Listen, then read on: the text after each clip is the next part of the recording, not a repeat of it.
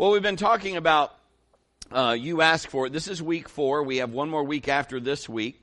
The fourth thing on your list that you asked to talk about was forgiveness, but I'm kind of coming at it from a different point um, this morning because I'm going to come at it from the avenue of love.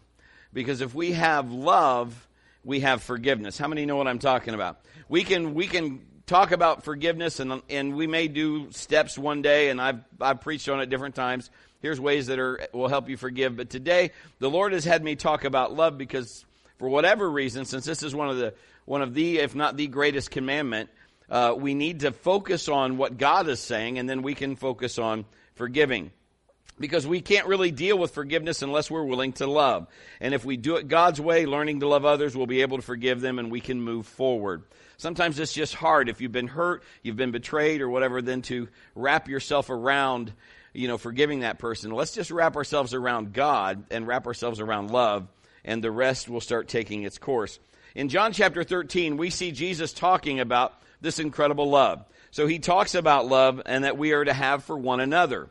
It's real important that we bring that out because that's what differentiates us really. And, and we know there's people that aren't, uh, maybe aren't believers, but they're just good people. You know what I'm saying? They seem to have a, their head screwed on straight. They're kind. They're nice to people. They'd even maybe give you the shirt off their back type people, and we get that. Jesus makes this a big priority. He's, he wants us to love as the way He's telling us to love. So we have to look at it the Bible even says they will know, in other words, people that don't know Christ will know we know Christ by our love. And so we need to look at that. We'll know that we're his disciples. They will know that by our love. So the overview of the points of John are like this. The first one would be this love others like he loves us. That's our first point. When we overview John, he wants us to love others like he loves us. And secondly, uh, our love for others shows our love for God. So our love for others shows our love for God. In other words, he's telling us if, if we love one another, everybody will know that we're disciples. They'll know that we have Jesus in our life. We'll know because we are love. He says that incredible love in the body that allows others to know that we're God's children. We've all ran into people like that. We've all ran into people. You can take people that have had terrible situations, you know, or circumstances and put somebody else in those and they may respond different because they have figured out how to love. How many understand what I'm saying? Sometimes we'll let people, things that happen to you be stumbling blocks where somebody else in that same situation will make it a stepping stone, depending on how quick they respond and how they can yield over to God. So in John, I'm just going to go through a story. Jesus is walking with his bros, with his homies, with his disciples. And he asks this question Who's my neighbor? And so it's interesting, the word neighbor is in the Greek and the Latin, and the root word of neighbor is nigh. So it means to draw nigh or near or close to someone. So the Lord said that when we are loved God with all of our heart, when we are to love with how He wants us to love, our soul, our mind, our strength, and our neighbor as ourselves, we're to draw close to those around us, not only to just believers, but there's, you know, there's a line, but you got to draw people in that need Jesus. And they need to see that. And you can't do that standing at an arm's length. Sometimes you just, you know, you might have to help someone. You might have to be the arms and the feet of Jesus. That's how they know. Loving one another is a core value here at TLC. It's one of the things that we, we do. We really, we've talked about it, but you guys, the dream team lives it out. John 13 is really all about love. John is a, is a, a love book for, for the most of it. Um, and the, the 13, 14, 15, 16 chapters of John, thir- chapter 13, 14, 15, and 16, those are about Jesus talking about love. so I, when we're talking about that, I'm going to bring this story out because as I'm studying this, this is what is incredible about forgiveness. This is the last night that Jesus spends with his gang. This is the last night that, that this is be, right before the Garden of Gethsemane, right before the cross. He's got everybody together. He wants them around him. He's pulled them in. He's spending time with them. And this is what happens. They come into the upper room. They get a room. Now, in, in that time, it was typical if you got an upper room, or whether it's upper or lower, really doesn't matter. But if you got a room, you had, there was somebody that was designated for that room that as soon as you came in, according to custom, they were there with a wash basin and a towel. They would greet you and they would wash your feet so that you could come in the room and you'd get your feet clean because you know back in the day you're talking sandals and dusty road and all that. That was that was common for that to happen. So they get this room and they get in there, and something's different. There's nobody there to wash their feet. There's nobody there to greet them. They're all just meeting in this room. So what's happening? Have you ever been somewhere where you know this is a normal thing and then if you go into a room and it's not normal, do you notice it before somebody else or does it seem like everybody start to notice it? There's certain things that because you see it all the time, you're just used to that. You know, how many remember back in the day when the gas station attendant would wash your windows and pump your gas and check your oil? Remember that? See, none of the kids that are, they don't know that. Everything since they've been alive is self serve or whatever. But there was a time when you'd walk in and some guy in a nifty suit would go, How are you today? Wipe your window. Would you like a fill up? Mm-hmm. And you know, it was just one of those kind of things that was, you were kind of used to that. This is what they were used to. Now, this wasn't going on, so they didn't see anybody. They walk in and they're, okay, or there's nobody here to wash our feet. That's what we customarily do. So this is what happens they, I, this is just my opinion. This is, I think, what they did. I think they started thinking, all right, who is going to be the one that Jesus is going to have wash our feet? Have you ever been to, ele- this is elementary school. Remember when you had to choose sides? Okay, we're going to play softball or we're going to play baseball or whatever you're going to play and we're going to pick up sides. And nobody wanted to be chosen last because the least is the one you're like, ah, oh, you get so and so or whatever. So basically, I think they're starting to go, okay, who's gonna, who is here is not as important as all of the others. I think Peter, James, and John might said, hey, we're part of the three amigos. We're not going to be washing feet. Let's do the amigo salute. So maybe you know they're thinking that you know uh, Thomas might be saying I doubt he picks me. I don't know. Maybe I'll you know I you know they're kind of going through who's going to be the least, who's going to do that, and so they're going through that order. And I think that's human. I think we would probably think somebody's got to wash people's feet. Some of you have gifts. You know what a hospitality gift is? A hospitality gift is when someone comes in and, and they're sitting down and you don't see that they have a chair or they need something to drink or you just feel like somebody's got to get them something to drink. You know, and that's a great gift to have. My, uh, uh, we have people in our family that have that. Jay, uh, where's Jay? Wave at me, Jay. Okay, Jay, Jay is like overflowing in that gift. Man, that dude like rocks in that gift. When we go to any family function, he won't sit down until he makes sure everybody has a seat. And if they don't have a seat, he'll probably carve one out of a tree and give them one or something. I mean, he's, we're always like, Jay, you get in line. No, no, no, you get in line. No. And they're almost, there's almost like a, mm, get in line. No, no, no, no. I mean, he just, he loves taking care of people. That is a wonderful gift. So anyway, they're, they're looking at all this. And, and just, so let me just explain this. It does matter who you hang out with. Because when you hang out with people, that influence that they have begins to rub off on you. You know, if your three best friends are Larry, Curly, and Moe, I'd have some concerns.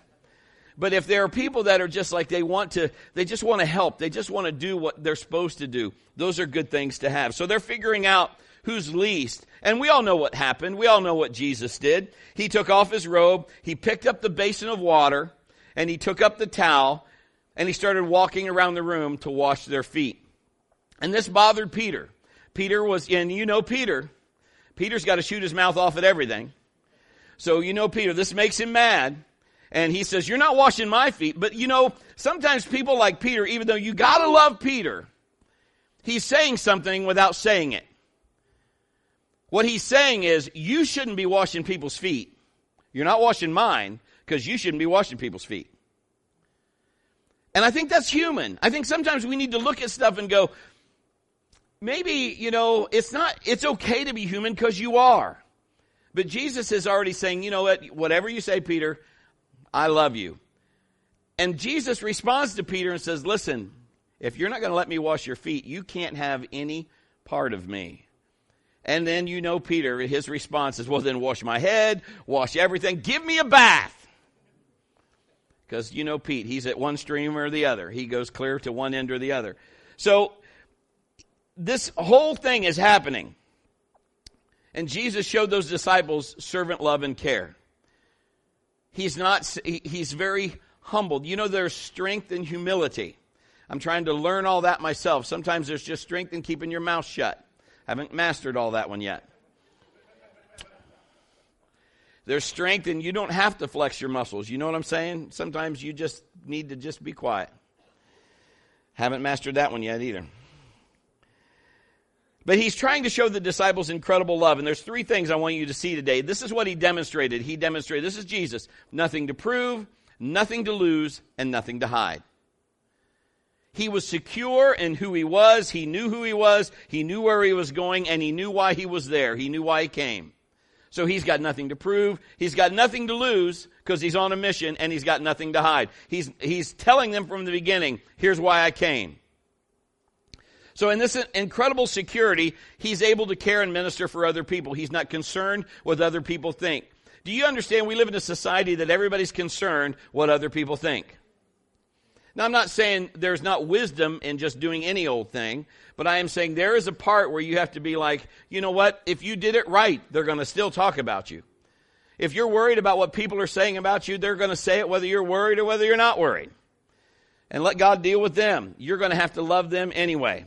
In fact, in the next 24 hours, he knew who he was, who he was, where he was going, why he was here. His identity was solid. He was able to do some incredible things. As you know who you are in Christ, as you are confident in that, do you understand that everyone has a measure of faith? And the more that I've studied this, the more that I find out is what God has put inside me and I can be secure in that, then I can do the things He's called me to do because I'm equipped. Help me somebody. He's equipped me to do what He's called me to do. He's equipped you to do what He's called you to do. You don't have to sit there and question, oh God, what if they think this? You know what? Who cares what they think?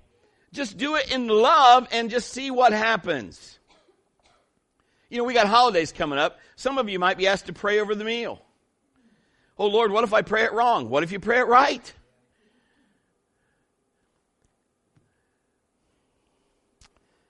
Let me, let's think about this. The example of forgiveness. This is what we need. This is Jesus. So this is where I'm like, oh, that's, that's, God, that's deep. Because he was able to love, he is able to forgive. He was able to endure the betrayal of a friend. He was able to comfort his disciples when he should have been the one comforted. I mean, he's the one going to go through this. They're not going through this like he is. He was able to handle the denial of one of his closest friends, the one whom he would leave the church. Remember Peter? On you, upon this rock, I'll build my church. He was able to turn the other cheek when the mockery of a trial came. He was willing to turn everything over to God's hand and say, Father, it's not my will, but your will. Forgive them, for they don't know what they do. All of these things, he's willing to die because he knew how to love. This incredible love that he had for people. This incredible love that he had for you and he had for me reminded of a story in the Olympics, the Special Olympics for the mentally and physically handicapped.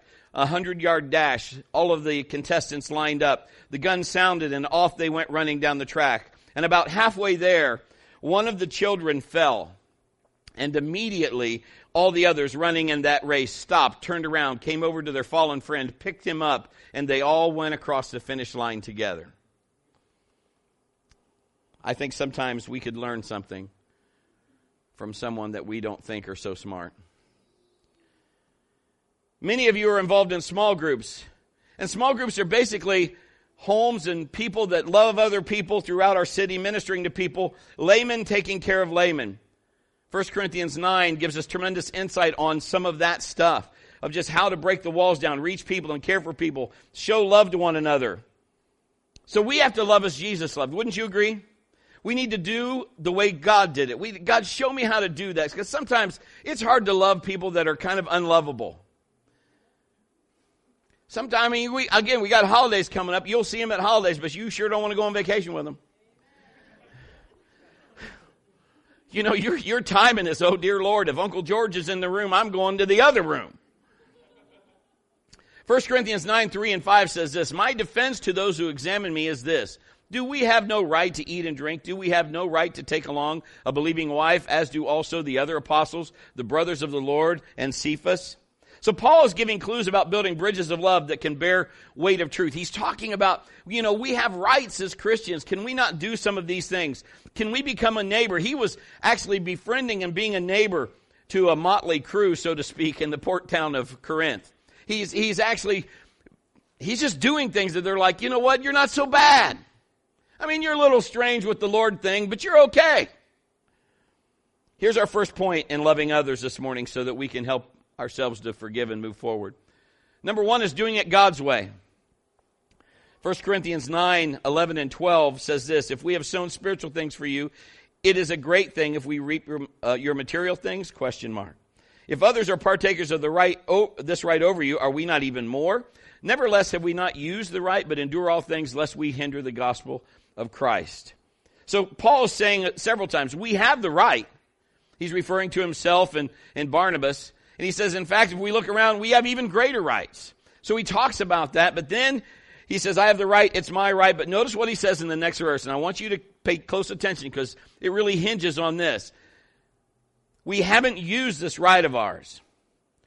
Even though in the kingdom we have all these privileges and we can use those as we walk with the Lord, when it comes to people that don't know the Lord, you cannot exercise some of your rights to just smash them into the ground. That didn't go over well. We have rights that we can walk above things. Okay? You're not to walk in sin. I get it. But what I'm saying is, Paul is saying this. Even though we have the rights, we haven't used some of our rights. Not rights to be sinful. We're not doing that. But what I'm saying is, we don't call everybody on everything.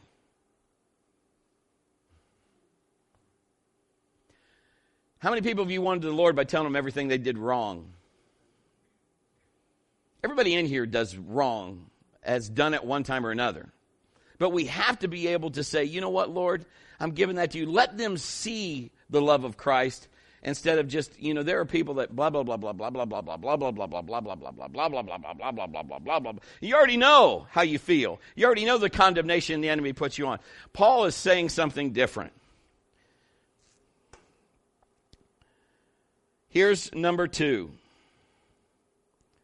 Well, and, and number one, we don't we want to make sure the message of Christ gets out. Number two is own what's yours. 1 Corinthians 9, 16 and 17. For if I preach the gospel, I have nothing to boast of, for necessity is laid upon me. Yes, woe is me if I do not preach the gospel, for I do this willingly. I have a reward, but it is against my will. But if against my will, I have been entrusted with a stewardship. So Paul is accepting responsibility. He's saying, I'm not only willing to give, give up my rights, I'm willing to understand. I'm, I am responsible for people. I'm, I am responsible to be a witness to my brother, is what he's trying to say here. Uh, I'm a debtor to every person. Do you know a lot of times when we get success, it's not the success we've done, other people have helped build that.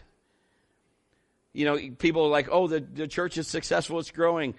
You know, Brett and Kim are, you know what, Brett and Kim are doing what they're supposed to do, but I, we have many people that do what they're supposed to do. We can't do that on our own. This is God's kingdom. This is God's church. Paul is saying, listen, we all put our, I, I want to just, I wish I had the Brett version. He's saying we put our pants on the same way, one leg at a time. He says, I've got rights in Christ and God has changed my life and look what He saved me from. But He's also saying, you know what? I, I'm not going to lord that, so to speak, over you. I'm not holier than you are. I'm not going to put that all on you. I'm not going to make you feel worse. I'm going to do what I can to show you how good God has been to me. Does that make more sense? I'm going to show you how God has changed my life. You're going to see what I used to be maybe if you knew me before, but you're going to see me different now. That's what he's trying to get across. He's taking responsibility. He's saying, you know what? There are situations in all of your life that may not have been good and maybe they stunk. But if you understand, listen, some of that has helped push you in the right direction. Come on, somebody. I'm telling you, life isn't always going to be fair. Life isn't always going to be good. But some of the bad stuff, even if it was a bad choice, then learn from it. And then take it and leap off of that and say, God, I, am I'm, I'm better. I'm going to go. I can't do anything about what's happened, but I can go ahead. Let's get back to the story of Jesus. You know, Paul learned this from him. He's washing the disciples' feet. That night, he picked up a basin. And there's only two times in the scripture when you see the word basin. in the Bible, both are in the same 24 hour period of time. Jesus picked up the basin to wash the disciples' feet. Another person picked up a basin, filled it with water, and his name was Pilate. Now remember when Jesus was before him and, and all the accusations were going on, the crowd was pressing Pilate. He knew what he was supposed to do. He said, I can't find any fault in him. You knew all the story, but he yielded because he just felt all the pressure. And he got the basin and he washed his hands. Remember that? And he said, I don't want any responsibility of what, whatever you're doing here. I'm washing my hands of this whole situation. Isn't that interesting? Within 24 hours, we see two basins. Jesus picked up the basin, filled it with water, washed the disciples' feet. He went beyond the normal, picked up added responsibility, said, This isn't really my job. There should be somebody here, but because I love you guys, it doesn't matter if I'm washing your feet. I want to do it. I am a servant. I'm taking on more. Sometimes you're going to have to go maybe a little extra. Sometimes you might have to do something that you don't feel like, you know what, I don't want to do that.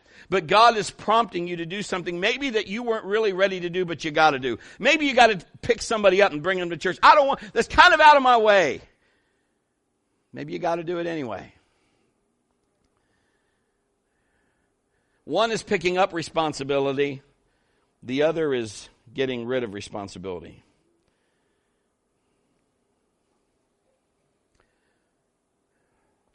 I can tell you this genuine love never becomes genuine until those two things happen. You pick up added responsibility and you begin to love. There's always a price for friendship. You've heard that saying, people don't care what you think till they think you care. I put it this way people don't care what you think until they know you care. Because they will know we are Christians by our love. Here's point number three you don't have to be top dog. 1 Corinthians 9:19 For though I am free from all men I have made myself a servant to all that I might win more. Here's what he's saying. I'm not anybody's slave, but I've become a slave to everyone so that I can win as many people as possible. I willingly submit myself. The highest authority is not the law, the highest authority is God, and God is what? Love. So we submit to the Lord and just say, you know what? I'm going to love them. Brett, does that mean you, we have to love our presidential candidates? Yes. You don't have to go on vacation with them. But I don't like Obama and I don't like Obamacare. Obama don't care. I can tell you this, Hillary don't care. I can tell you this, Trump has some incredible hair. Boom, Okay. Here's number four. Just keeping it real. supply and demand.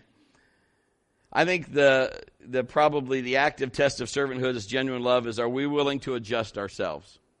What if God was asking you to do something, but it's going to make your schedule? You got to change. You might have to go a different route. You might have to pick someone up, as we said before. Are we willing to make those changes so we can reach and, and help somebody or love or meet somebody else's needs? What if you had to stop because somebody on the road maybe had a flat tire and you don't know them, but you feel like, man, I just need to stop and help them?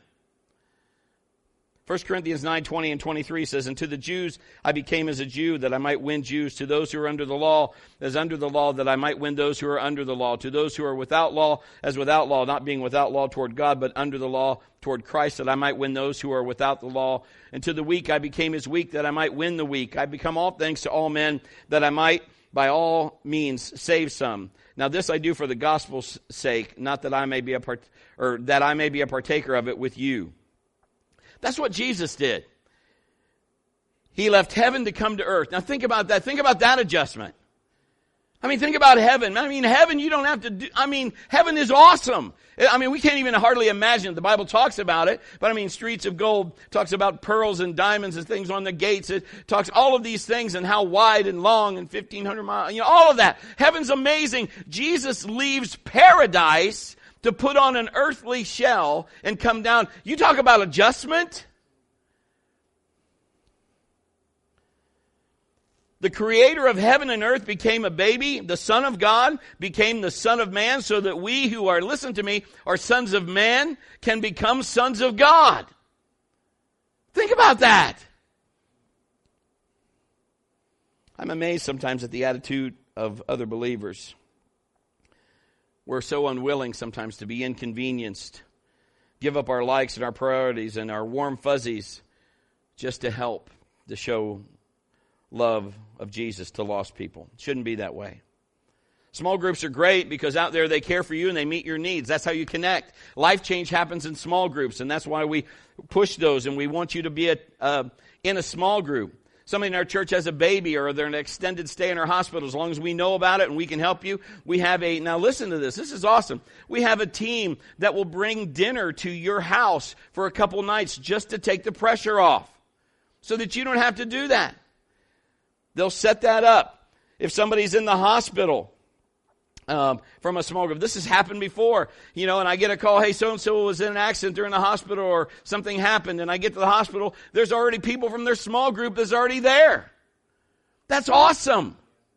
That's just lay people ministering to lay people. That's just family saying, and they're not family according to related like I'm talking. I mean family because they're in the body of Christ. Hey, we're here for you. Can I, can I help you with your kids? You, don't you worry about it. We got that. That's amazing. People reaching out, letting walls come down, keeping that sense of family. Here's our fifth point and last one for this morning. God is keeping stats, and there is going to be an award ceremony. Every once in a while, I run into people that are just like, I don't want anybody to know whatever I've done. And I mean, I don't think you should parade it around. I don't think you say, look, I did, I gave this much or I did this. That's not what I'm talking about. I'm talking about some people that are just, you know, they're just so caught up with, oh, you can't know. I don't know. I want anybody to know. Just uh, if you are loving God and you're doing it correctly, you can't hide that. People see it. You're just who you are. They're, you know, they almost feel bad because they've been drilled in their head they shouldn't be happy about getting a reward. But I'm happy. Are you? The Bible says, he says, uh, he's going to give out a crown. I'm going to get one. Are you getting one? I mean, I'm excited about that. 1 Corinthians 9:24 Do you know that those who run the, in a race all run but one receives the prize run in such a way that you may obtain it? So Paul's saying this, run the race to win a prize. There's going to be a payday. I'm not running just for the payday, but I'm just like sweet. Jesus said in Matthew, if we give a cup of cold water in his name, it's like giving it to him. You, you put in coats for Christmas in that box, it's like giving a coat to Jesus. Because somebody's going to get warm because you cared. Think about it.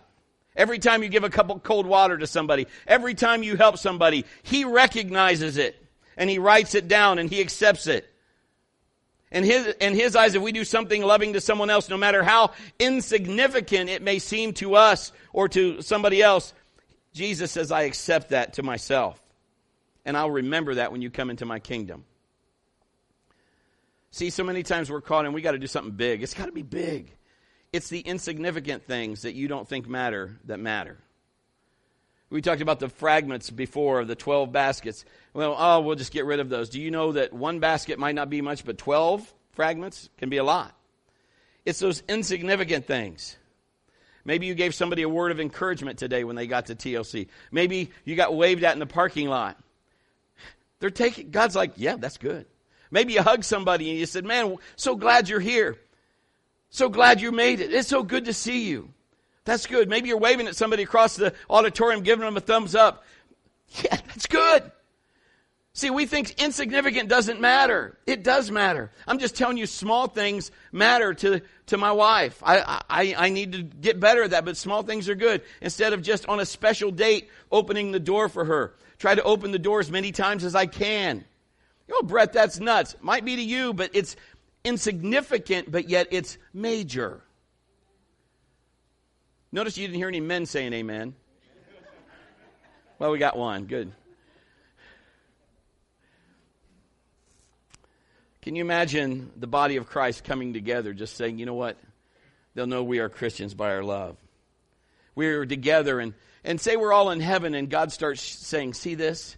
See that? Look at this insignificant, what people thought. Look how great that was. Did you know your smile, your little com- comment of, hey, I'm, I'm believing in you, you can do that, might mean the difference between somebody's success and failure. You're like, Brett, I don't want that pressure. It's not on you. It's just be who you're supposed to be. But that little seed, that little word, that little encouragement might just change everybody's day in that situation. How friendly you are. See, that's what drew people here to TLC. When we talk to people and we talk to guests, you had me at the door. I told the dream team today, that's what somebody said. You had me at the door. The guy waved at me in a parking lot. People hugged me coming in. Four or five different people came up said, We're glad you're here. They're like, You had me at the door. It does matter. It does matter. My challenge to you today if you're having trouble forgiving, let's get our minds off of the hurt, get our minds on the medicine. Let's look at the love. You don't have to go over and above. You don't have to go and, you know, but you, you do have to love. You don't have to hang out. If somebody's really hurt you, you don't have to go over and, and but you do have to love. And it's going to be hard for you to forgive if you can't at least love them for God. It doesn't mean you condone what happened, whatever it was. Doesn't mean you like it. I'm not asking your agreement in that. What I'm asking you is will you love? Will you say, God, you are bigger than that pain? Would you bow your heads, please?